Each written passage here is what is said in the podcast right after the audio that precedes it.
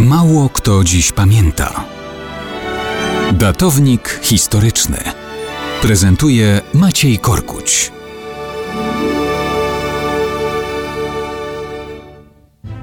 Mało kto dziś pamięta, że 24 lutego 1953 roku oprawcy z komunistycznego UB zamordowali jednego z najbardziej zasłużonych oficerów Wojska Polskiego. Dowódcę Kedywu, czyli kierownictwa dywersji Armii Krajowej, generała Emila Augusta Fildorfa, pseudonim Nil.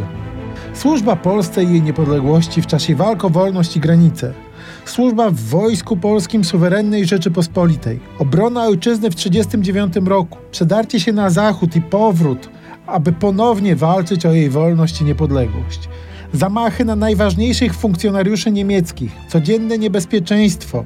To dzień powszedni Fildorfa Nila w latach okupacji niemieckiej. A potem jest wkroczenie wojsk sowieckich i nowe zniewolenie. Stalin nie pozwolił na odbudowę wolnej Polski. Fildorf w roku 1945 zostaje aresztowany przez NKWD i wywieziony do łagrów w głębi ZSRR.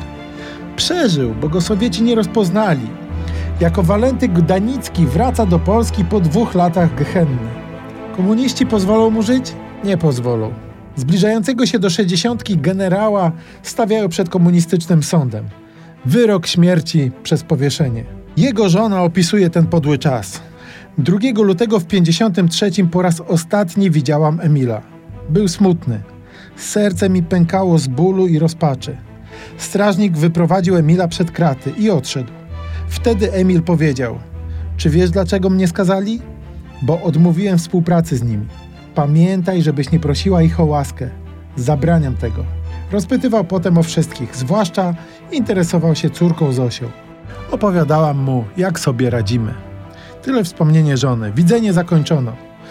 24 lutego 1953 roku komuniści zamordowali legendę polskiej walki podziemnej. Generała Emila Augusta Fildorfa Nila.